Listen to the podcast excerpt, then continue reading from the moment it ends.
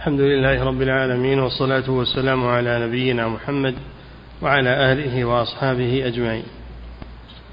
أما بعد قال المؤلف رحمه الله تعالى فلا عمر الله كم من حرة صارت بالغناء من البغايا وكم من حر أصبح به عبدا للصبيان أو الصبايا. بسم الله الرحمن الرحيم. الحمد لله والصلاة والسلام على رسول الله. يذكر ابن القيم رحمه الله في هذا الكتاب أن من بلايا الغنى ومن مصائبه أنه يجر صاحبه المغني والمستمع المعجب بسماع الغناء. يجرهم إلى الانحراف في أفكارهم وتوجهاتهم فتراهم في النهاية يميلون إلى إلى الشهوات. يجرهم إلى البغايا وإلى فعل الزنا يجرهم كذلك. إلى ما هو أشد وأفنع. لماذا؟ لأنهم أعرضوا عن القرآن وسماع القرآن الذي يدعو إلى الخير يدعو للتي هي أقوم. إن هذا القرآن يدعو للتي هي أقوم. فمن أعرض عن القرآن وأخذ طريق الغنى والمغنين ابتلي بهذه المصائب في قلبه وفي عمله وفي سلوكه. نعم. فلعمر الله. لعمر الله هذا هذا قسم. عمر الله أي حياة الله. العمر هو حياة حياة الله سبحانه. نعم. فلعمر الله كم من حرة صارت بالغناء من البغايا.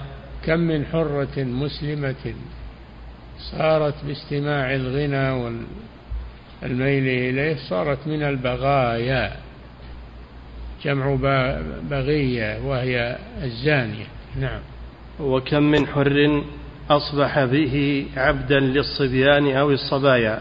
وكم من مسلم حر في فكره وفي توجهه وسلوكه صار عبدا بعد الحرية صار عبدا للصبيان أو الصبايا. لأنه باستماع الغناء والإقبال عليه استبدل أهل القرآن الذي هو كلام الرحمن بالغنى الذي هو من وحي الشيطان. وهذا يجر إلى إلى البغي إلى إلى البغى. يجر إلى البغى. ولو في ما بعد. ولهذا يقولون الغنى رقية الزنا. نعم. وكم من غيور تبدل به اسما قبيحا بين البرايا. كم من غيور على دينه وعلى اتباع الرسول صلى الله عليه وسلم نكسه الغنى فصار يتابع المغنين والمغنيات. وهذا فيه رد على الصوفية الذين يتخذون الغنى قربة وطاعة ويقولون أنه ينشط على العبادة وأنه وأنه تمايلون ويخشعون. وربما يموت بعضهم إذا اشتد به الأمر. لأن الشيطان لا يقف عند حد مع ابن آدم. نعم. وكم من وكم من ذي غنى وثروة أصبح بسببه على الأرض بعد المطارف والحشايا. أصبح بسبب الغنى ينام على الأرض. بعد نومه على المطارف والحشايا لأنه افتقر افتقر وصار ينام على الأرض والتراب بدل ما ينام على الفرش الوثيرة. نعم. وكم من معافى تعرض له فأمسى وقد حلت به أنواع البلايا. كم من معافى في دينه وفي سلوكه آه، صار بعد ذلك بعد استماعه للأغاني وتتبعه. لها صار إيه؟ وكم من معافى تعرض له فأمسى وقد حلت به أنواع البلايا. تعرض للغنى واستعمله ومال إليه وتابعه فصار بعد ذلك ساقطا في سلوكه وفي وصار بين الناس مزدرا بعد أن كان له مكانة ورفعة بين الناس.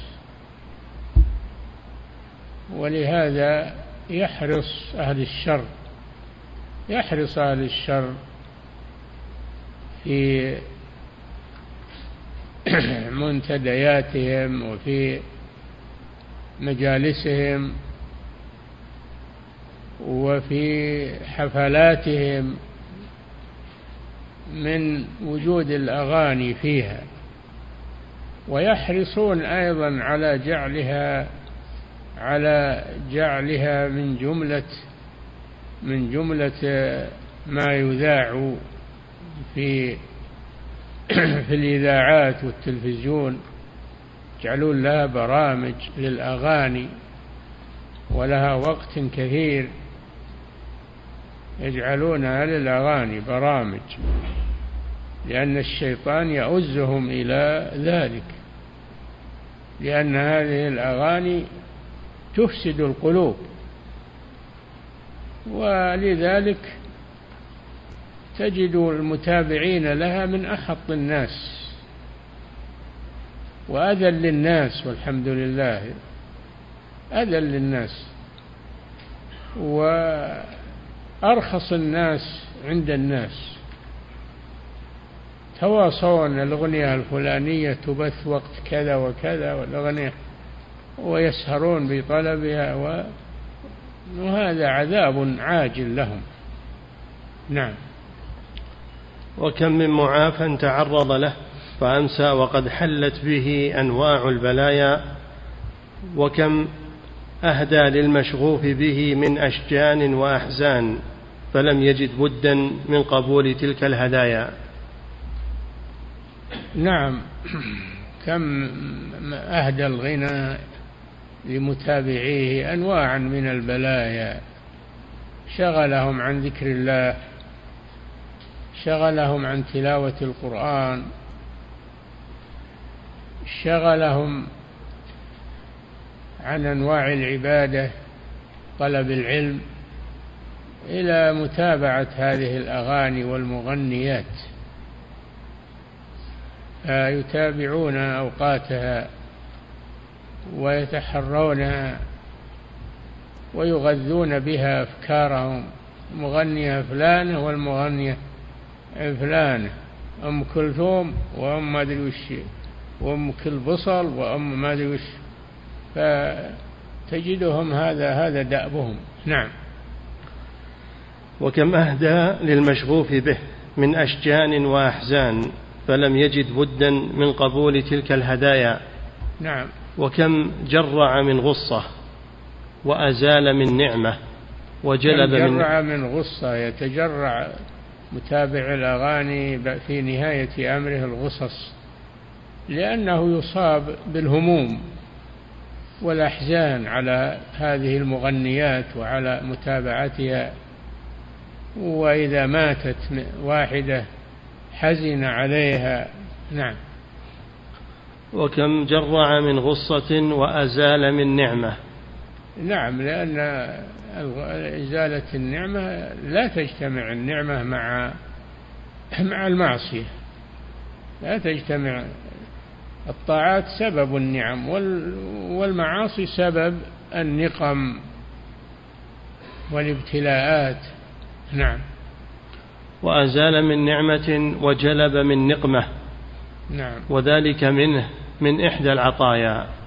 نعم. وكم؟ هذه إحدى عطاياه وآثار آثاره على الناس. نعم. وكم خبأ لأهله من آلام منتظرة وغموم متوقعة وهموم مستقبلة. نعم يصاب بكل هذه الآفات. متتبع للأغاني يصاب كل هذه الآفات عقوبة له وشغلا له بغير ما يفيده. وهو يقصد بهذا الصوفية الذين اتخذوا الغنى طاعة وعبادة ويقصد به أيضا أصحاب البرامج في الإذاعات والتلفزيون ومن يتابعهم ومن نعم.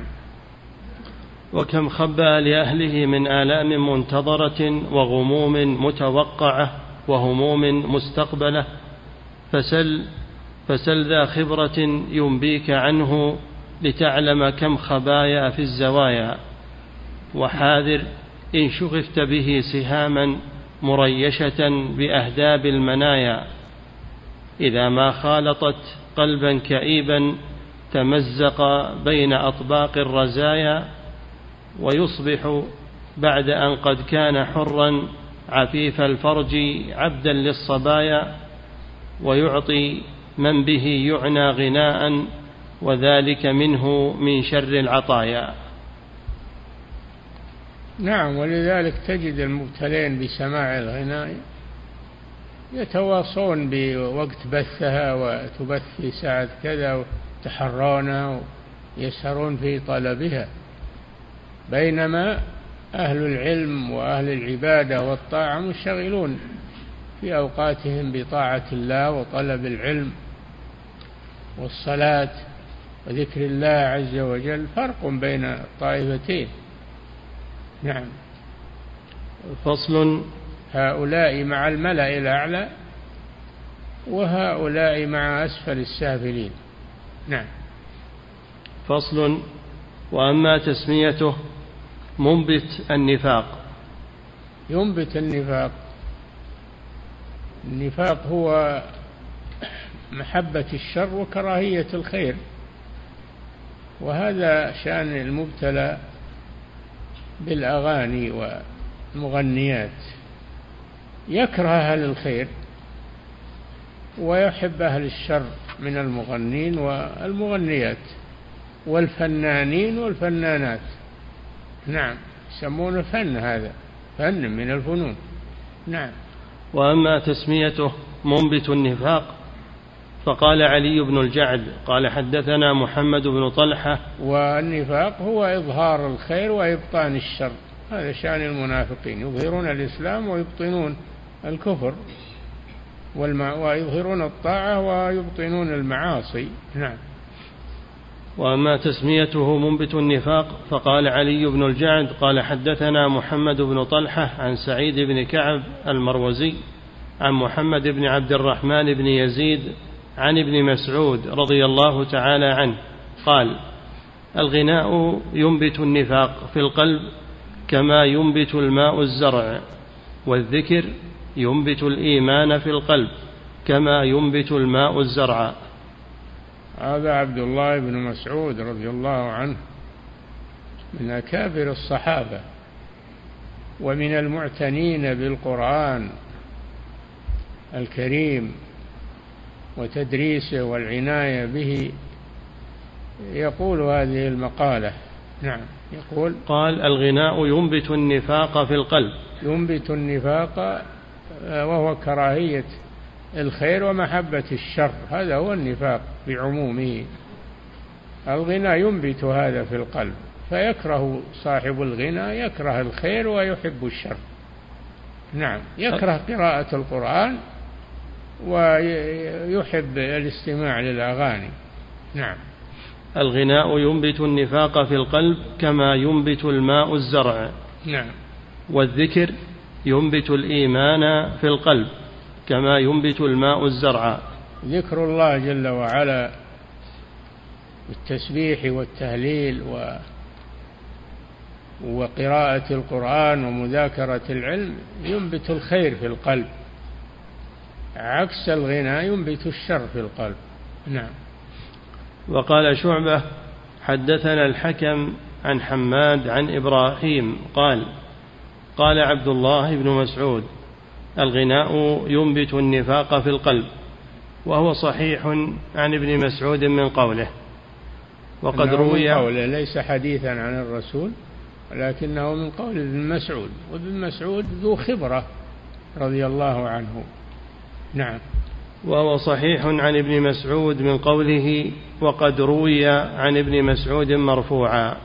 وقد روي بطريق آخر عن ابن مسعود مرفوعا إلى الرسول صلى الله عليه وسلم أن الغنى ينبت النفاق في القلب وهذا شيء مجرب. تجد صاحب الغنى والمبتلى به يكره الخير وقراءة القرآن ويحب الأغاني واللهو وهذا شيء مشاهد. نعم. وقد روي عن ابن مسعود مرفوعا رواه ابن أبي الدنيا في كتاب ذم الملاهي. قال أخبرنا عصمة ابن الفضل حدثنا حرمي ابن, ابن عمارة قال حدثنا سلام ابن مسكين قال حدثنا شيخ عن أبي وائل عن عبد الله بن مسعود رضي الله عنه قال قال رسول الله صلى الله عليه وسلم الغناء ينبت النفاق في القلب كما ينبت الماء البقل. البقل هو الزرع والخضروات البقول هذه تنبت على الماء. كذلك آه، الشر ينبت على حوا على حافة الأغاني. نعم. وقد تابع حرمي ابن عمارة عليه بهذا الإسناد والمتن مسلم ابن إبراهيم. قال أبو الحسين ابن المنادي في كتاب أحكام الملاهي حدثنا محمد بن علي بن عبد الله بن حمدان المعروف بحمدان الوراق قال حدثنا مسلم ابن إبراهيم قال حدثنا سلام بن مسكين فذكر الحديث فمداره على هذا الشيخ المجهول وفي رفعه نظر والموقوف أصح. يعني على طريقين الطريق المرفوع للرسول فيه مجهول فيه راو مجهول ولا يعرف حاله. وأما الموقوف على ابن مسعود فهو صحيح. نعم. فإن قيل فما وجه إنباته للنفاق في القلب من بين سائر المعاصي؟ نعم. قيل هذا من أدل شيء على فقه الصحابة في أحوال القلوب وأعمالها ومعرفتهم بأدويتها وأدوائها. نعم. وأنهم هم أطباء القلوب دون المنحرفين عن طريقتهم الذين داووا أمراض القلوب بأعظم أدوائها فكانوا كالمداوي من السقم بالسم القاتل. وهكذا والله فعلوا بكثير من الأدوية التي ركبوها أو بأكثرها. فاتفق قلة الأطباء وكثرة المرضى وحدوث أمراض مزمنة لم تكن في السلف. والعدول عن الدواء النافع الذي ركبه الشارع وميل المريض إلى ما يقوي مادة المرض فاشتد البلاء وتفاقم الأمر وامتلأت الدور والطرقات والأسواق من المرضى. وقام كل جهول. امتلأت. سم امتلأت وامتلأت الدور والطرقات والأسواق من المرضى. من مرضى القلوب يعني من مرضى القلوب.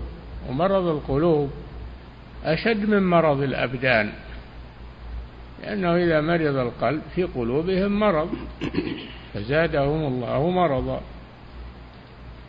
وهذا في وصف المنافقين أنه سبب نفاقهم أن في قلوبهم مرض والمرض جلب, جلب لهم النفاق. فمرض القلوب أخطر من مرض الأبدان. ولا يصح القلوب ويعالجها إلا القرآن الكريم وذكر الله سبحانه وتعالى والطاعة والعبادة. نعم. وامتلأت الدور والطرقات والأسواق من المرضى وقام كل جهول يطبب الناس. يطبب الناس. طب جهال. والطب ما يصلح أن يمارسه إلا أهل الاختصاص. إذا مارسه غير أهل الاختصاص ترتب على ذلك الأمراض الكثيرة تفاقمت الأمراض.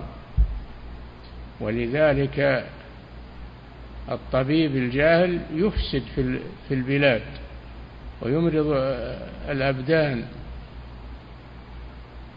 ويحصل بسببه آثار قبيحة. لا بد أن يكون الطبيب حاذقا في الطب غير المتطبب. عندنا طبيب وعندنا متطبب. الطبيب هذا هو الذي يحصل به الفائدة بإذن الله. وأما المتطبب فهو الذي يفسد الأبدان. ولهذا قالوا يفسد الدنيا أربعة نصف طبيب ونصف فقيه ونصف نحوي ونصف متكلم اللي علم الكلام يعني. هذا اللي يفسدون الدنيا. نعم. فاعلم أن للغناء خواص لها تأثير في صبغ القلب بالنفاق نعم. ونباته فيه كنبات الزرع بالماء. فمن خواصه يكفيك أن من ابتلي بسماع الأغاني ما يرتاح لسماع القرآن. إذا جاء برنامج القرآن والتفسير والأذكار والعلم النافع أغلقه أغلق المذياع. وإذا جاء وقت الأغاني وفتحه وأقبل عليه والعياذ بالله وصار يصب في قلبه من النفاق ما لا يعلمه إلا الله. نعم. فاعلم أن للغناء خواص لها تأثير في صبغ القلب بالنفاق ونباته فيه كنبات الزرع بالماء فمن خواصه أنه يلهي القلب. يلهي القلب يلهي عن ذكر الله عز وجل ملهيات عن ذكر الله مثل الأموال والأولاد. لا تلهكم أموالكم ولا أولادكم عن ذكر الله مثل التكاسل عن الصلاة. هذا يلهي القلب والإقبال على الصلاة يحيي القلب. ومثل آه، عدم ذكر الله عدم الإكثار عدم الإكثار من ذكر الله عز وجل. فذكر الله يحيي القلب وعدم آه، ذكر الله يميت القلب وهكذا. نعم فحياة القلوب لها أسباب وأمراض القلوب لها أسباب. والذي يتسبب في إحياء قلبه أو موته هو الإنسان فيما يستعمله ويقدمه لقلبه. نعم. فمن خواصه أنه يلهي القلب ويصده عن فهم القرآن وتدبره. نعم. ويصده عن فهم القرآن وتدبره والعمل بما فيه. نعم. فإن القرآن والغناء لا يجتمعان في القلب أبدا لما بينهما من التضاد. فإن نعم. لا يجتمعان. حب الغنى وحب القرآن ما يجتمعان. ولهذا يقول ابن القيم في النونية حب القرآن وحب ألحان الغنى في قلب عبد ليس يجتمعان. نعم. فإن القرآن والغناء لا يجتمعان في القلب أبدا لما بينهما من التضاد. من التضاد لأن القرآن كلام الله والغناء كلام الشيطان. فكيف يجتمع كلام الشيطان مع كلام الله؟ نعم. لما بينهما من التضاد فإن القرآن ينهى عن اتباع الهوى. نعم. ويأمر بالعفة. ومجانبة شهوات النفوس وأسباب الغي وينهى عن اتباع خطوات الشيطان والغناء يأمر بضد ذلك كله ويحسنه. هذا القرآن يهدي للتي هي أقوم. هذا القرآن يهدي للتي هي أقوم. والقرآن هدى ورحمة لقوم يؤمنون. والقرآن كلام الله سبحانه وتعالى الذي لا يأتيه الباطل من بين يديه ولا من خلفه ولا يقربه الشيطان أبدا. خلاف الغنى فهو صنيعة الشيطان وأعوان الشيطان وجند الشيطان فرق بين هذا وهذا. فكيف الإنسان يترك ما فيه حياته وما فيه عصمته وما فيه نجاته؟ ويذهب إلى شيء فيه هلاكه وفيه فساد قلبه. ذلك هو الذي يميل إلى الأغاني وأوقاتها واستماعها ويعرض عن ذكر الله عز وجل. إذا جاء القرآن أغلق المذياع وإذا جاءت الأغاني فتحه وأقبل عليه. نعم. فإن القرآن ينهى عن اتباع الهوى ويأمر بالعفة ومجانبة شهوات النفوس وأسباب الغي وينهى عن اتباع خطوات الشيطان والغناء يأمر بضد ذلك كله ويحسنه. نعم هذا شيء معروف. نعم. ويهيج النفوس إلى شهوات الغي فيثير كامنها ويزعج قاطنها ويحركها إلى كل قبيح. ويسوقها إلى وصل كل مليحة ومليح. نعم. فهو العشق والغرام ووصف النساء. نعم. فهو والخمر رضيع لبان إي نعم لأن الخمر يفسد القلوب ويفسد. يا أيها الذين آمنوا إنما الخمر والميسر والأنصاب والأزلام رجس من عمل الشيطان. فاجتنبوه لعلكم تفلحون. إنما يريد الشيطان أن يوقع بينكم العداوة والبغضاء في الخمر والميسر ويصدكم عن ذكر الله وعن الصلاة. فهل, فهل أنتم منتهون؟ والغنى مثل الخمر. فيه هذه الآفات أكثر. نعم. فهو والخمر رضيع لبان وفي تهييجهما على القبائح فرسا رهان نعم. فإنه صنو الخمر ورضيعه ونائبه وحليفه نعم. وخدينه وصديقه. عقد الشيطان بينهما عقد الإخاء الذي لا يفسخ. نعم. وأحكم بينهما شريعة الوفاء التي لا تنسخ. وهو جاسوس القلوب وسارق المروءة. وسوس العقل يتغلل يتغلغل في مكامن القلوب ويطلع على سرائر الأفئدة ويدب إلى محل التخيل فيثير ما فيه من الهوى والشهوة والسخافة والرقاعة والرعونة والحماقة.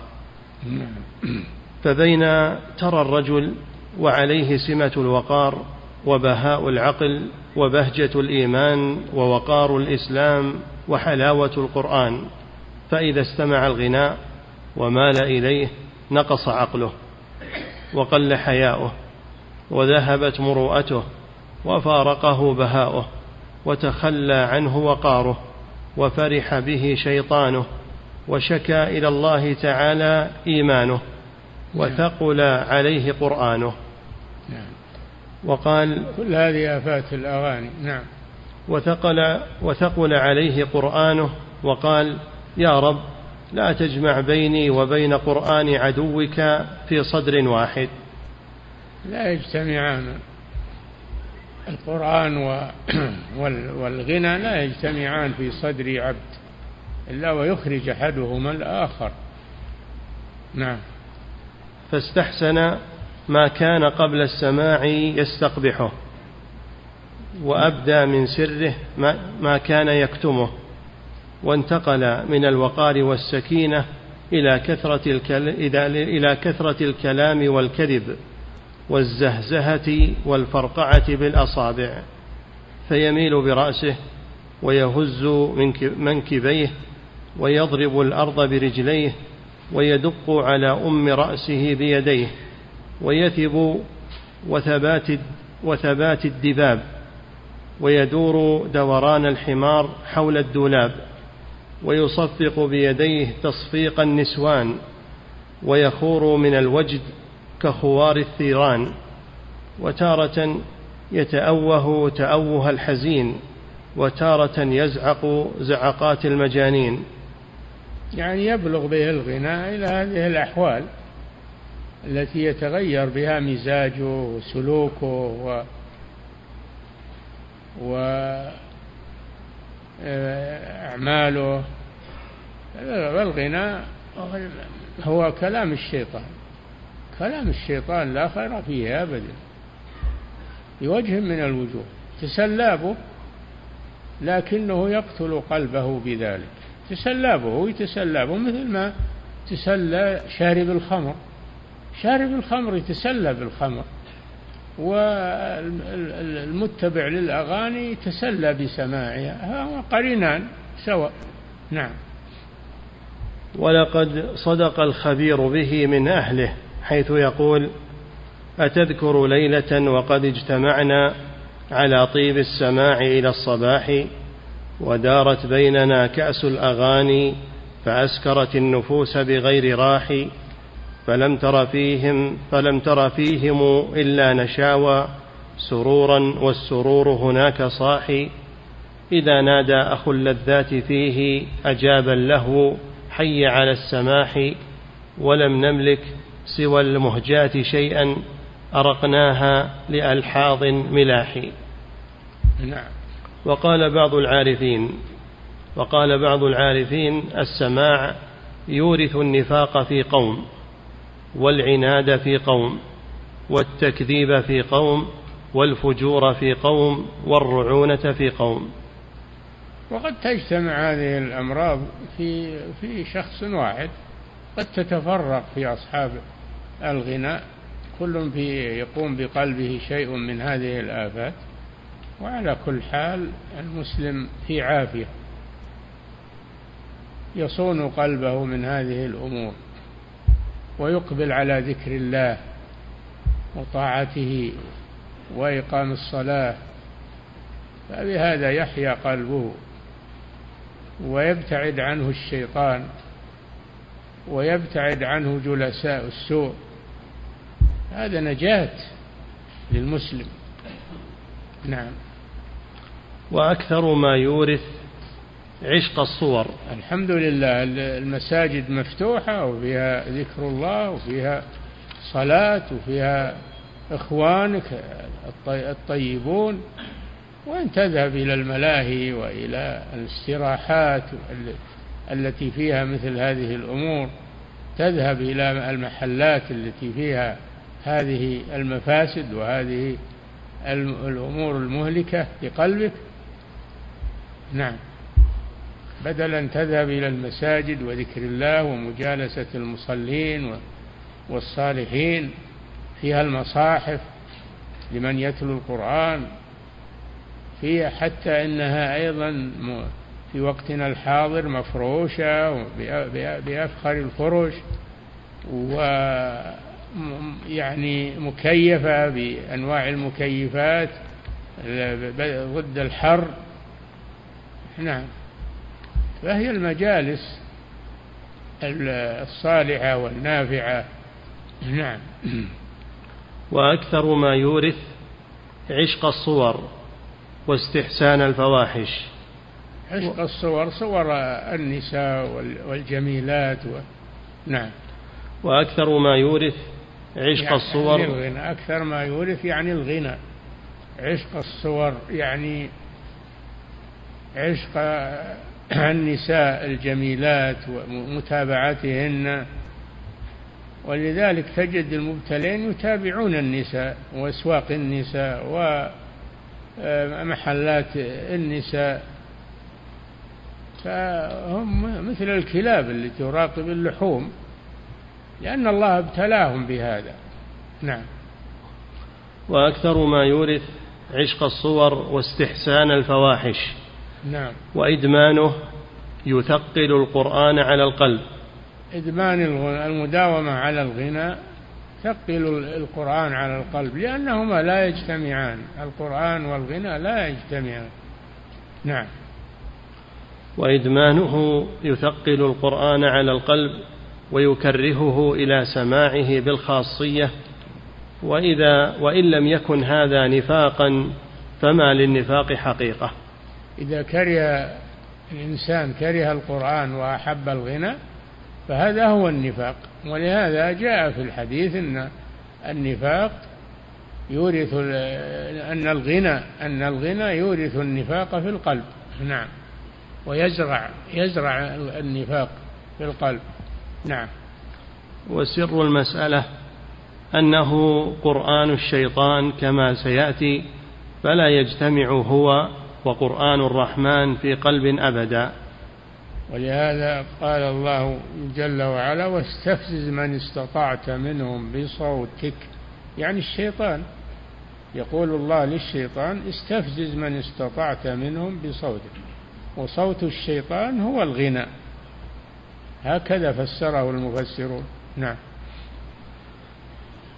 وسر المسألة أنه قرآن الشيطان كما سيأتي فلا يجتمع هو وقرآن الرحمن في قلب أبدا.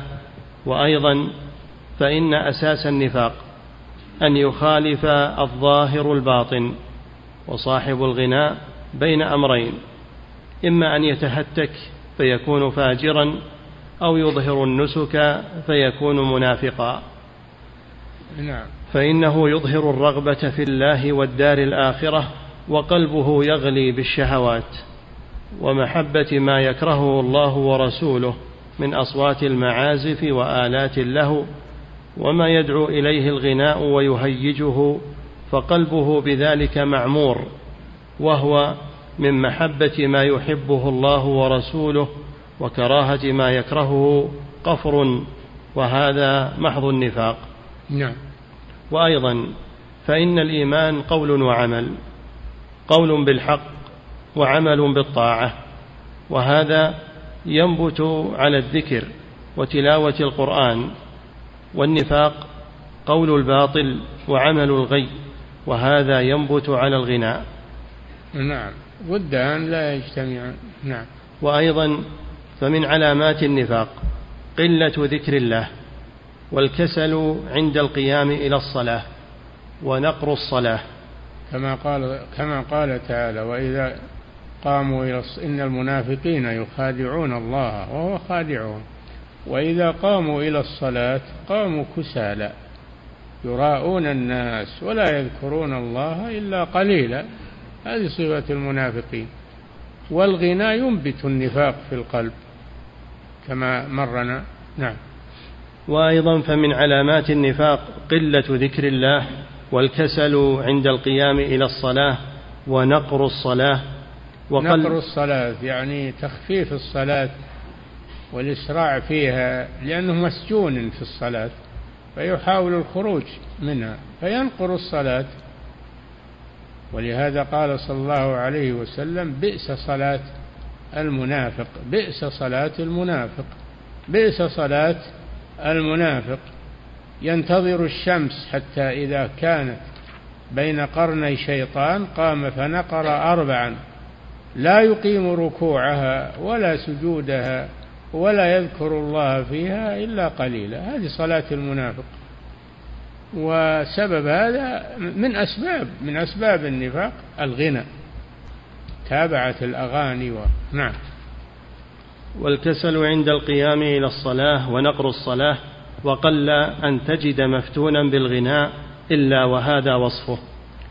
إلا وهذا وصفه أنه لا يذكر الله إلا قليلا ولا يطمئن في صلاته بل ينقرها نقرا ليخرج منها.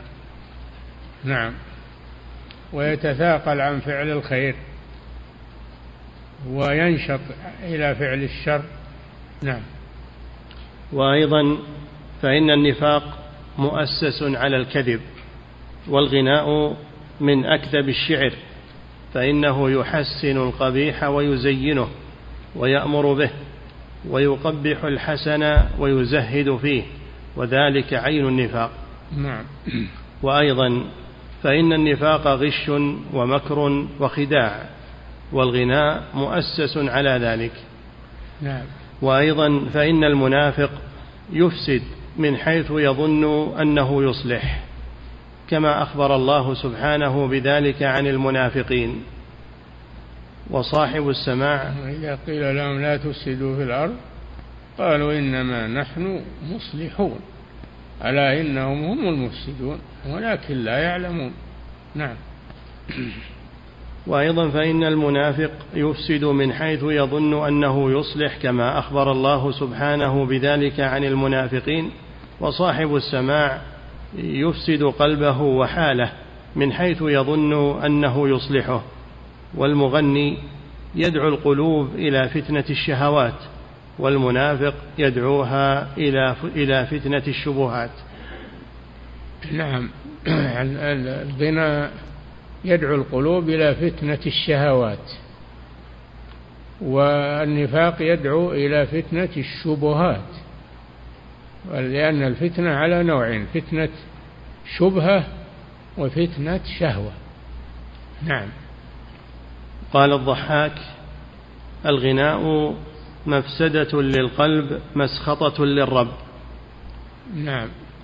وكتب عمر بن عبد العزيز رحمه الله إلى مؤدب ولده ليكن أول ما يعتقدون من أدبك بغض الملاهي. يعني عمر بن عبد العزيز رحمه الله الخليفة الراشد يوصي معلم أولاده ولده يعني أولاده. نعم ما هو بواحد. نعم. ليكن أول ما يعتقدون من أدبك بغض الملاهي التي بدءها من الشيطان نعم. وعاقبتها سخط الرحمن.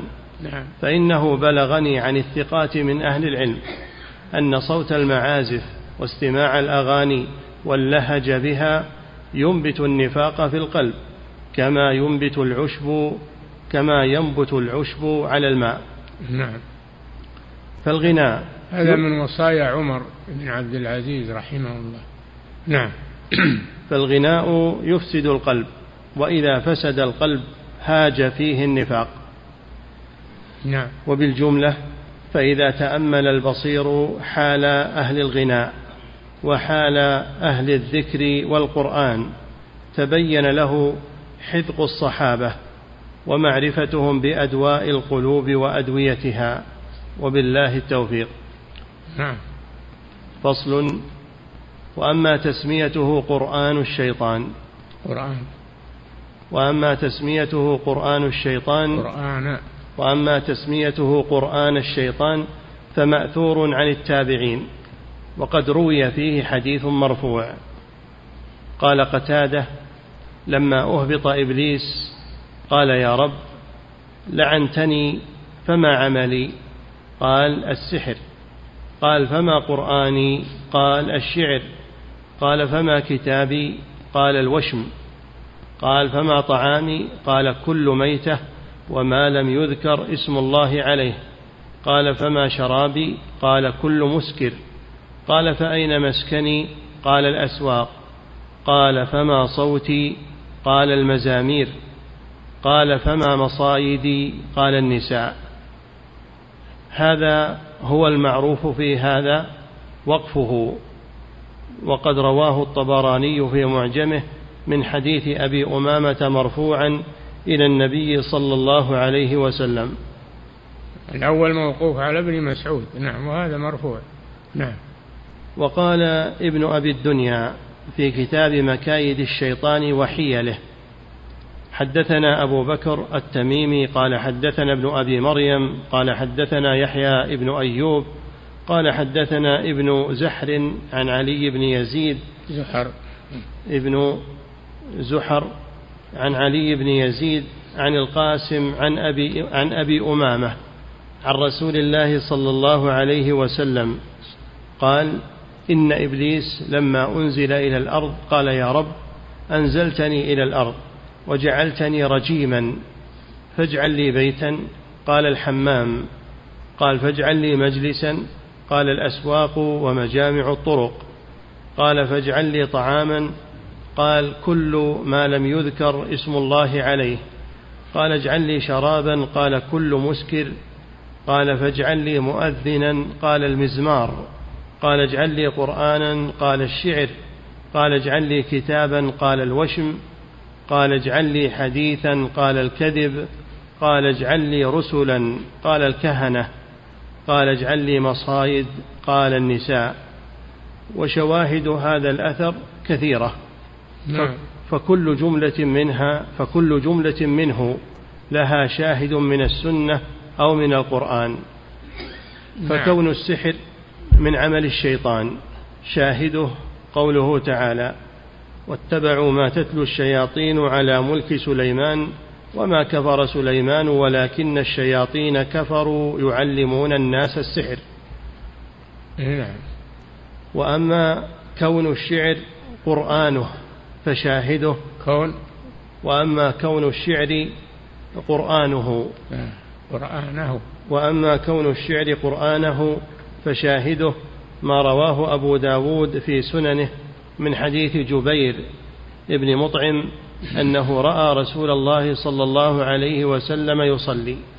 فقال الله أكبر كبيرا الله أكبر كبيرا الله أكبر كبيرا. الحمد لله كثيرا الحمد لله كثيرا الحمد لله كثيرا. وسبحان الله بكرة وأصيلا. هذا استفتاح. هذا استفتاح من استفتاحات الرسول صلى الله عليه وسلم للصلاة. نعم. وسبحان الله بكرة وأصيلا ثلاثة أعوذ بالله من الشيطان الرجيم من نفخه ونفثه وهمزه. قال نفثه الشعر ونفخه الكبر وهمزه الموتة. الموتة. وهمزه الموتة. موتة الموتة المباغتة يعني. نعم. ولما علم الله رسوله القرآن وهو كلامه صانه عن تعليم قرآن الشيطان. ولما ولما علم الله رسوله القرآن وهو كلامه نعم. صانه عن تعليم قرآن الشيطان. وما علمناه الشعر عن الرسول صلى الله عليه وسلم. وما ينبغي له. نعم. ولما علم الله رسوله القرآن وهو كلامه صانه عن تعليم قرآن الشيطان وأخبر أنه لا ينبغي له فقال وما علمناه الشعر وما ينبغي له. نعم. وأما كون الوشم كتابه الوشم اللي الذي يغرز في الجلد تغرز الإبرة أو أو الموس في, في الجلد ثم إذا ظهر الدم يجعل فيه شيء من من الذرور. الأسود فيتكون خط في الجلد يبقى. هذا من أمور الجاهلية منهي عنه ولعن صلى الله عليه وسلم الواشمة والمستوشمة. نعم.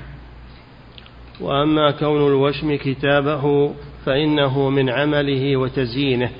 ولهذا لعن رسول الله صلى الله عليه وسلم الواشمة والمستوشمة الواشمة التي تعمل الوشم والمستوشمة التي تطلب ذلك.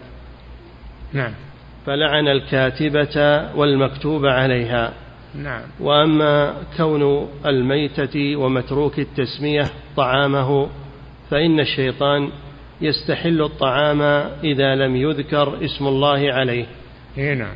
ويشارك آكله. والميتة فإذا أكل الإنسان ولم يسمي شاركه الشيطان يفرح بهذا يفرح بهذا. أما إذا سمى من يريد الأكل سمى الله فإن الشيطان يبتعد. نعم. والميتة لا يذكر اسم الله عليها فهي وكل طعام لم يذكر عليه اسم الله من طعامه. نعم. ولهذا لما سأل الجن لما سأل الجن الذين آمنوا برسول الله صلى الله عليه وسلم الزاد قال لكم كل عظم ذكر اسم الله عليه.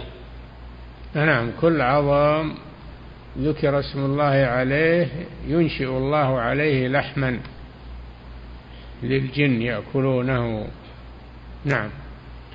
ولهذا لما سأل الجن الذين آمنوا برسول الله صلى الله عليه وسلم الزاد قال لكم كل عظم ذكر اسم الله عليه فلم يبح لهم طعام الشياطين وهو متروك التسمية.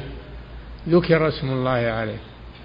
كل عظم ذكر اسم الله. أما العظم الذي لم يذكر وهو العظم الميتة فهذا لا يكون طعاما للجن. وكيف يكون العظم طعاما للجن؟ لا يكسى لحما يكسوه الله لحما لهم يأكلونه. نعم. وأما كون المسكر شرابه فقال تعالى يا أيها الذين آمنوا إنما الخمر والميسر والأنصاب والأزلام رجس من عمل الشيطان فهو شرب من الشراب الذي عمله أولياؤه بأمره وشاركهم في عمله. فيشاركهم في عمله وشربه وإثمه وعقوبته. يعني الشيطان يشارك شراب الخمر يشرب معهم لأنه شراب وهم جاءوا شربوا مع الشيطان. نعم. وأما كون الأسواق مجلسة ففي الحديث الآخر أنه يركز رايته بالسوق.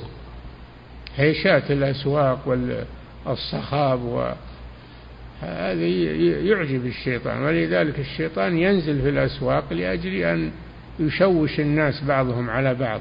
نعم. وأما كون الأسواق مجلسه ففي الحديث الآخر أنه يركز رايته بالسوق ولهذا يحضره اللغو واللغط والصخب والخيانة والغش. كل هذا الأسواق. نعم. وكثير وكثير من عمله. وفي صفة النبي صلى الله عليه وسلم. ليس صخابا في الأسواق. النبي تجنب الأسواق. و... نعم. وفي صفة النبي صلى الله عليه وسلم في الكتب المتقدمة أنه ليس صخابا بالأسواق. أما كون الحمام بيته فشاهده كونه غير محل للصلاة.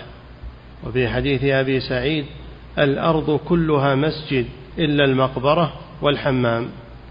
إي نعم فالحمام بيت الشيطان ولهذا إذا أردت أن تدخله فإنك تسمي تقدم رجلك اليسرى وتقول بسم الله قبل الدخول فإن هذا يطرد الشيطان عنك ما دمت في الحمام. نعم.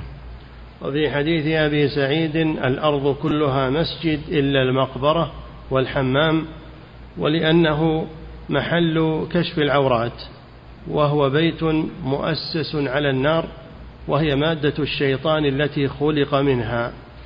نعم. وأما كون المزمار مؤذنة ففيه ففي غاية المناسبة فإن الغناء قرآنه والرقص والتصفيق اللذين اللذين هما المكاء والتصدية صلاته فلا بد لهذه الصلاة من مؤذن.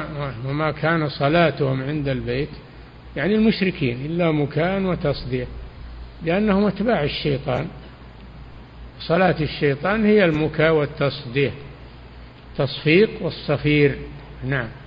وأما كون الم... وأما كون المزمار مؤذنة ففي غاية المناسبة فإن الغناء قرآنه والرقص والتصفيق اللذين هما المكاء والتصدية صلاته فلا بد لهذه الصلاة من مؤذن وإمام ومأموم فالمؤذن المزمار والإمام المغني والمأموم الحاضرون. نعم. وأما كون الكذب حديثة فهو الكاذب الآمر بالكذب المزين له فكل كذب يقع في العالم فهو تعليمه وحديثه. نعم. وأما كون الكهنة رسله فلأن المشركين يهرعون إليهم ويفزعون إليهم في أمورهم العظام. نعم المشركون كانوا إذا حصلت لهم المشكلة يلجؤون إلى الكهان في حلها ولهذا كانوا يتخذون الكهان في القبائل في كل قبيلة كاهن. يحل مشاكلهم ويتحاكمون إليه. نعم. وأما كون الكهنة رسله فلأن المشركين يهرعون إليهم ويفزعون إليهم في أمورهم العظام ويصدقونهم ويتحاكمون إليهم ويرضون بحكمهم كما يفعل أتباع الرسل بالرسل فإنهم يعتقدون أنهم يعلمون الغيب. ويخبرون عن المغيبات التي لا يعرفها غيرهم. الرسل يعني نعم. فهم عند المشركين بهم بمنزلة الرسل فالكهنة رسل الشيطان حقيقة. أرسلهم إلى حزبه من المشركين وشبههم بالرسل الصادقين حتى استجاب لهم حزبه ومثل رسل الله بهم ومثل رسل الله بهم لينفر عنهم ويجعل رسله هم الصادقين العالمين بالغيب. نعم. ولما كان بين النوعين أعظم التضاد.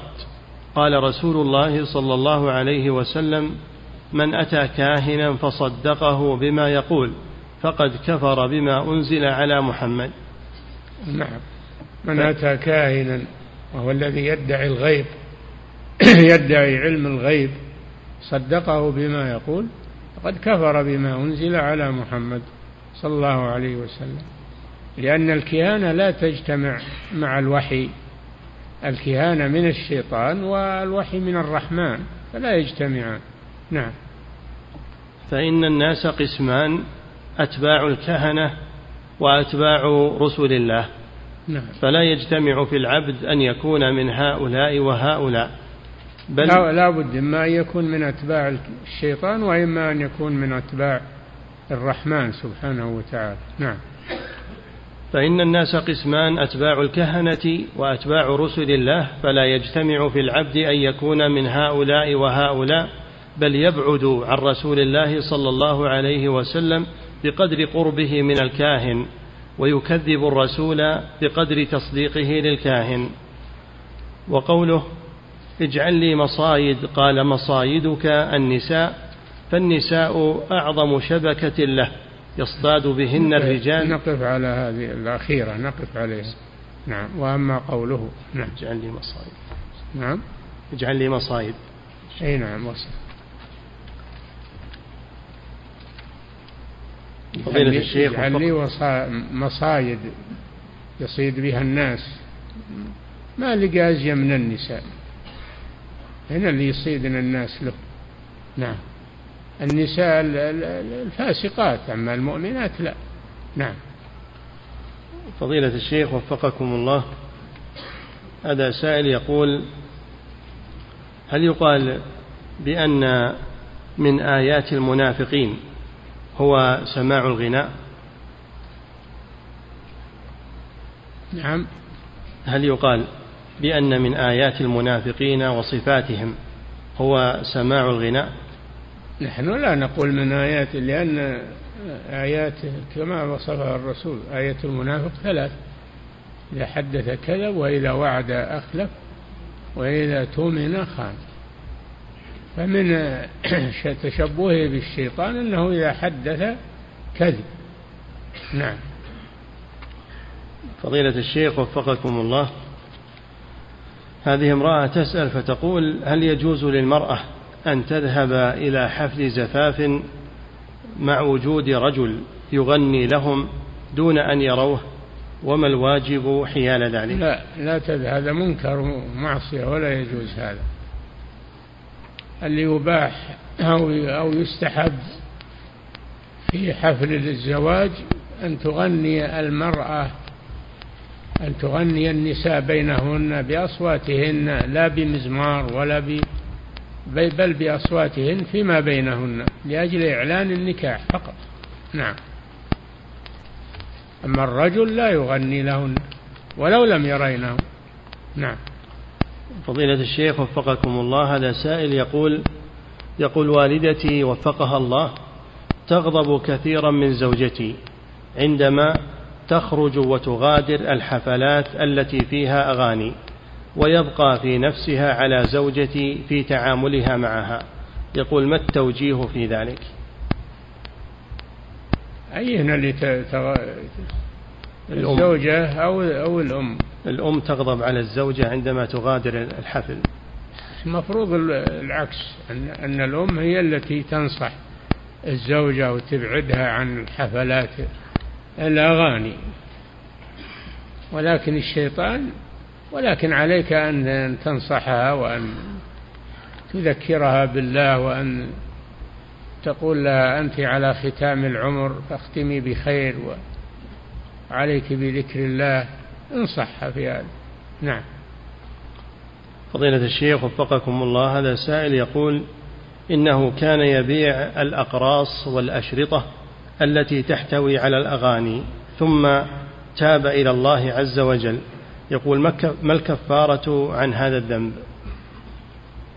توبة. كفارة التوبة وإن كان عندك أموال جمعتها منها فإنك فإنك تضعها في مشاريع تتخلص منها تتخلص منها أو تعطيها للمحتاجين تخلص منها. نعم. فضيلة الشيخ وفقكم الله وهذه امرأة تسأل فتقول أنا امرأة من خارج هذه البلاد وعندما يقيم أهلي فرحا أو وليمة فإنهم يقومون بالغناء والرقص. زوجي يمنعني من الذهاب إلى هذا الأمر فهل أقطع صلتي بأهلي لأجل هذا السبب؟ جزاه الله خيرا. أطيعي زوجك فيما أمرك به. فإنه عزلك عن الشر وأبعدك عن الشر فشكر الله له فأطيعيه. أولا أنه زوجك وثانيا أنه أبعدك عن المنكر. نعم. فضيلة الشيخ وفقكم الله هذا سائل يقول هل يجوز هجر الرجل الذي يستمع للغناء مع العلم أنه يصلي ومحافظ على الصلاة؟ إذا لم يقبل النصيحة أو يترك الغناء فإنه يهجر إذا كان الهجر يردعه. أما إذا كان الهجر ما يمنعه من ذلك فعليك بمواصلة النصيحة معه. نعم. وتذكيره بالله لعله ينتفع. نعم. فضيلة الشيخ وفقكم الله هذا سائل يقول انتشر في الآونة الأخيرة ما يسمى بالشيلات. استحلها بعض الناس بحجة أنه ليس فيها معازف وأصبح بعض من يسمى بالدعاة يحضر هذه الشيلات ويروج لها بحضوره.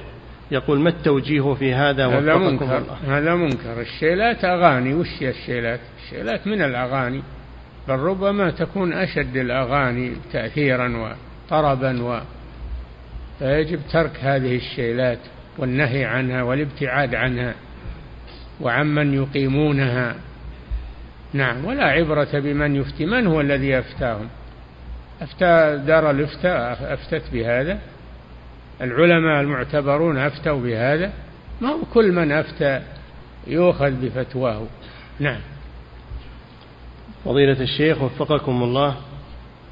يقول هذا السائل يقول ما العلاج الناجع لمن وقع في النفاق الناتج عن سماعه للغناء؟ توبة إلى الله العلاج الناجع التوبة إلى الله والإكثار من تلاوة القرآن وذكر الله والاستعانة بالله عز وجل. نعم.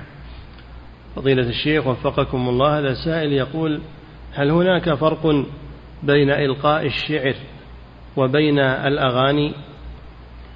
إلقاء الشعر لا بأس به. كان الشعراء يلقون على الرسول صلى الله عليه وسلم كحسان بن ثابت وكعب بن زهير وغيره من الشعراء الصحابة يلقون قصائدهم عند الرسول صلى الله عليه وسلم. نعم. ويستمع إليها. وكان يستمع إلى الخنسة الشاعرة يستمع إليها لحسن شعرها وحكمته. نعم. فضيلة الشيخ وفقكم الله هذا سائل يقول كيف نفعل إذا ركبنا إذا ركبنا سيارة الأجرة وقام بتشغيل الغناء وخاصة أن بعضهم يشغل غناء الصوفية التي فيها شرك وغلو. اشترط عليه قبل تركب انه إنه يترك هذا. فإن قبل وإلا لا تركب معه اركب مع ثاني آخر. نعم. فضيلة الشيخ وفقكم الله هذه امرأة تسأل فتقول امرأة أسلمت حديثا وكانت قبل إسلامها قد عملت وشما فماذا تصنع الآن حيث يصعب إزالته؟ تذهب إلى طبيبة والطبيبة تعمل على إزالته إن شاء الله. لا يصعب لا تصعب إزالته بحول الله عند الأطباء. نعم. فضيلة الشيخ وفقكم الله هذا سائل يقول من يقضي وقتا طويلا في الحمام لأجل الاغتسال أكثر من اللازم. هل هذا العمل منهي عنه؟ إي نعم هذا يورث الوسواس. هذا يورث الوسواس فعليه أن يتركه وأن يتوضأ ويخرج. لا يثقله الشيطان في الحمام بحجة أنه ما تطهر بحجة لا. نعم. فضيلة الشيخ وفقكم الله هذا سائل يقول انتشر عند بعض الناس في وقتنا الحاضر انتشر بناء الحمامات بمساحات كبيرة وتزيينها بأفخم السراميك والكماليات. يقول هل هذا عمل مشروع؟ الأمر سهل في هذا. أنهم يحطون به السراميك ويحطون به ما في ما في مانع. نعم. فضيلة الشيخ وفقكم الله هذا سائل يقول إذا كثرت الفتن والفسق والفجور في بلد مسلم فهل يجب الهجرة من هذا البلد الإسلامي؟ اي نعم إذا وجدت بلدا خيرا منه فهاجر. نعم. فضيلة الشيخ وفقكم الله ذكرتم حفظكم الله أن الطاعات سبب للنعم وأن المعاصي سبب للنقم. يقول كيف الرد على ما يوجد عند الكفار من نعم وعيش رغيد وغير ذلك من الأمور. النعم إذا كانت مع الطاعة فهي خير من الله وإعانة من الله. وإذا كانت النعم مع المعاصي والكفر فهي استدراج. فلما نسوا ما ذكروا به فتحنا عليهم أبواب كل شيء. حتى إذا فرحوا بما أوتوا أخذناهم بغتة فإذا هم مبلسون. وفي الآية الأخرى ولو أن أهل القرى آمنوا واتقوا لفتحنا عليهم بركات من السماء والأرض. نعم. فالنعم إذا كانت مع الطاعة فهي إعانة من الله عز وجل وإذا كانت مع المعاصي فهي استدراج. نعم.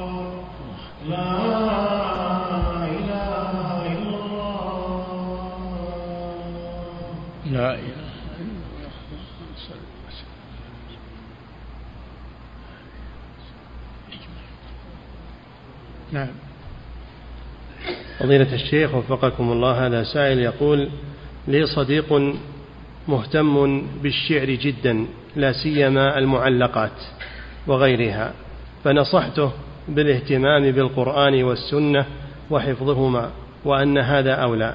يقول هل نصحي له في محله أم لا؟ إيه إذا قلت هذا أولى نعم هذا طيب. أما لو أنك قلت اترك سماع المعلقات هذا ما هي ما ينبغي لأن المعلقات شعر عربي رصين وفيه لغة وفيه يبي يستفيد منها. أما ما هو بيتابع أغاني الماجنين والفساق وإنما يتابع الشعر العربي الأصيل هذا لا بأس به. نعم. فضيلة الشيخ وفقكم الله هذا سائل يقول هل هناك نهي وارد عن رسول الله صلى الله عليه وسلم عن تسمية صلاة العشاء بالعتمة. أي نعم. التي تدعونها العتمة. والعتمة هي الظلام. الرسول سماها صلاة العشاء. نعم. من بعد صلاة العشاء الله جل وعلا يقول سماها صلاة العشاء. ولم يسمها العتمة. نعم. فضيلة الشيخ وفقكم الله هذا سائل يقول في قول الرسول صلى الله عليه وسلم والحج المبرور ليس له جزاء إلا الجنة. هل صحيح أن معنى الحج المبرور الذي لا يوجد فيه لا كبائر ولا صغائر من الذنوب؟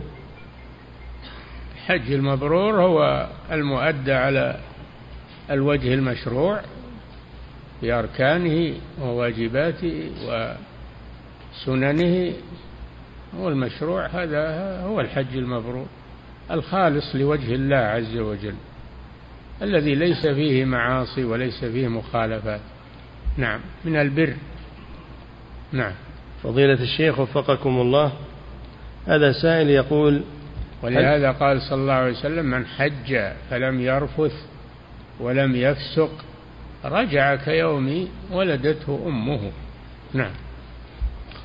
فضيلة الشيخ وفقكم الله هذا سائل يقول هل يشترط في ذكر الله سبحانه وخاصة قراءة القرآن أن يحرك شفتيه وذلك في الصلاة؟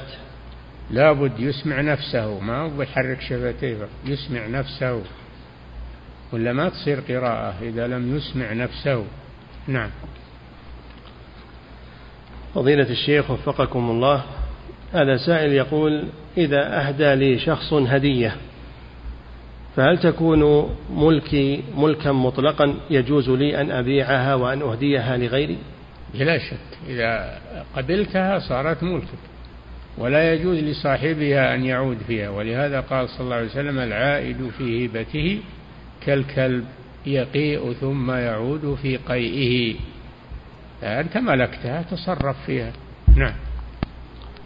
فضيلة الشيخ وفقكم الله هذا السائل يقول هل هناك فرق بين النصيحة وبين الأمر بالمعروف والنهي عن المنكر أم هما بمعنى واحد؟ بمعنى واحد الأمر بالمعروف والنهي عن المنكر هو النصيحة. نعم. فضيلة الشيخ وفقكم الله هذا سائل يقول ما الواجب على المسلم إذا رأى محلا يفتح بعد الأذان ولم يغلق إلى إقامة الصلاة؟ يقول ما الذي تبرأ به ذمته إذا شاهد ذلك؟ يبلغ الهيئة يبلغ هيئات الأمر بالمعروف والنهي عن المنكر لأنهم يدورون على الدكاكين وعن نعم فيخبرهم أن هذا يتخلف ولا يغلق دكانه. نعم. فضيلة الشيخ وفقكم الله هذا سائل يقول أنا أعمل في مدارس أهلية وأقاموا في هذه المدرسة مهرجان يسمى بمهرجان الربيع. وقالوا إنه احتفال بالربيع وليس فيه شيء. يقول ما حكم هذا العمل؟ هذا لا يجوز. ما في احتفال بالربيع. ما في احتفال بالربيع. منين جابوا هذا؟ هذا ما هم من عوايد هذه البلاد أنها تحتفل بالربيع. نعم. فضيلة الشيخ وفقكم الله هذا سائل يقول نحن عمال نسكن في منطقة برية. ولنا مصلى وإمام منا. لكن هذا الإمام وهو أحفظنا للقرآن يقول هذا الإمام مدخن وينام عن بعض الصلوات. هل نستمر على إبقائه إماما لنا أم نستبدله بغيره؟ استبدلوه بغيره. إذا وجدتم غيره فاستبدلوه. نعم. فضيلة الشيخ وفقكم الله. هذا سائل يقول لي أخ قد وقع في مظلمة فهو مظلوم. هل يجوز لي أن أشهد زورا لدفع الضرر عنه؟ لا. تدفع يعني النجاسة ما تغسل بالنجاسة. ما يجوز هذا. لا تشهد زور. نعم. فضيلة الشيخ وفقكم الله هذا سائل يقول توفيت ابنتي وخلفت ولدا وفي وقت المدرسة خمسة أيام تبقى يبقى هذا الولد عند أهل أبيه. وأما في الإجازة ولد يعني ذكر نعم. خلفت ابنا ها؟ يقول خلفت ولدا. ولد هذا يشمل الذكر والأنثى لكن هو ظاهر كلامه أنه ذكر. نعم. وفي وقت المدرسة الواجب يقول خلفت ابنا. نعم. يقول في وقت المدرسة يبقى خمسة أيام عند أهل أبيه. وأما في اليومين الآخرين فإنه يبقى عندي. سؤاله هل بقاؤه عندي في هذين اليومين؟ أكون ككافر اليتيم وآخذ أجر ذلك؟ بقدر ما بقدر ما تكفله. لك الأجر بقدر ما تكفله من الأيام. نعم. فضيلة الشيخ وفقكم الله. في قول الرسول صلى الله عليه وسلم أعفوا اللحى أرخوا اللحى. يقول هل هذا الأمر للوجوب أم للاستحباب؟ وش اللي يصرفه للاستحباب. الأصل في الأمر أنه للوجوب عند الأصوليين ولا يجوز صرفه إلا بدليل. فما هو الدليل؟ ما في دليل. نعم. فضيلة الشيخ وفقكم الله هذا سائل يقول إذا ذهب الرجل لوحده في البر. فهل يقوم بالأذان عند دخول وقت الصلاة؟ أم نعم يكتفي؟ نعم نعم يؤذن ويقيم يؤذن ويقيم ولو كان واحدا. هذا هو السنة. نعم. فضيلة الشيخ وفقكم الله هذا سائل يقول رجل اقترض مني مبلغا من المال وهو فقير فهل يجوز لي أن أسقط هذا الدين عنه؟ وأحتسبه من زكاة مالي؟ لا ما يجوز. قال الله جل وعلا وآتوا الزكاة لازم دفع الزكاة إلى المحتاج. أما إسقاط الدين هذا لا يقوم مقام الإيتاء. نعم. فضيلة الشيخ وفقكم وأيضا ربما أنك يوم شفته ما هو بحاصل أو موفيك أو تخاف ما يجي جعلته زكاة. ما يصلح ذا. نعم. فضيلة الشيخ وفقكم الله هذا سائل يقول قبل فترة أصابني مرض ولم أستطع الذهاب إلى العمل وأيضا لم أذهب إلى المستشفى فقمت بتزوير عذر طبي لأقدمه إلى عملي هل علي شيء في ذلك؟ كما ذكرت هذا تزوير والتزوير لا يجوز لا يجوز هذا كذب التزوير هو الكذب لا بد أنك تكون صريح تبين عذرك. تبين عذرك. نعم. فضيلة الشيخ وفقكم الله في قول الرسول صلى الله عليه وسلم لا يزني الزاني حين يزني وهو مؤمن. هل يدل هذا على كفر الزاني؟ لا لا وهو مؤمن يعني كامل الإيمان. هذا نفي الكمال ما هو نفي الأصل. الزاني لا يكفر هذا مذهب الخوارج. نعم. فضيلة الشيخ وفقكم الله هذا رجل يسأل فيقول إنه يعمل في توصيل النساء وتكون المرأة وحدها بدون محرم. يقول هل يعتبر عملي هذا ذنبا يمحو البركة من الرزق؟ هذا خلوة ولا يجوز أن تركب معك وحدها هذا خلوة. نعم. فضيلة الشيخ وفقكم الله الذي يمدح ويثني على الكفار بما عندهم من الحضارة يقول والصدق في الحديث والإيفاء بالوعد إلى غير ذلك. يقول هل قوله هذا صحيح؟ قوله هذا باطل. الكفار وإن كان عندهم معاملات دنيوية فهم كفار عندهم الكفر. عندهم الكفر الذي لا يعادله شيء وهم من أهل النار إذا ماتوا على ذلك. فكيف تمدحهم؟ المسلمون وإن كان عندهم شيء من الكذب خير وأحسن مسلم. وإن كان عنده نقص المسلم الفاسق خير من الكافر لأن هذا مؤمن. وإن كان عنده نقص في إيمانه فهو مؤمن ولا يستوي المؤمن والكافر أبدا. نعم. فضيلة الشيخ وفقكم الله هذا سائل يقول إذا كان المسجد محتاجا إلى مستلزمات وفرش وغير ذلك فهل يجوز أن نشتري له من زكاة المال؟ لا. زكاة المال للمصارف الثمانية. المصارف الثمانية ولا تصرف في غيرها من فرش المساجد أو بناء المساجد. هذه تمول من من التبرعات. وفي بلدنا والحمد لله وزارة الشؤون الإسلامية تفرش المساجد وتقوم بواجبها. نعم. فضيلة الشيخ وفقكم الله هذا سائل يقول معي في العمل رجل نصراني وأريد دعوته إلى الإسلام. يقول كيف الطريقة الصحيحة في البدء مع في دعوته؟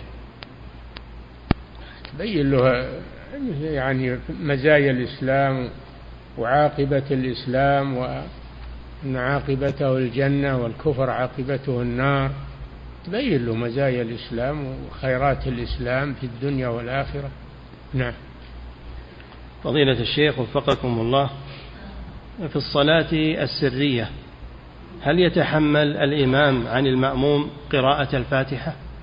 اي نعم في جميع الصلوات السرية والجهرية قراءة الإمام تكفي عن قراءة المأموم.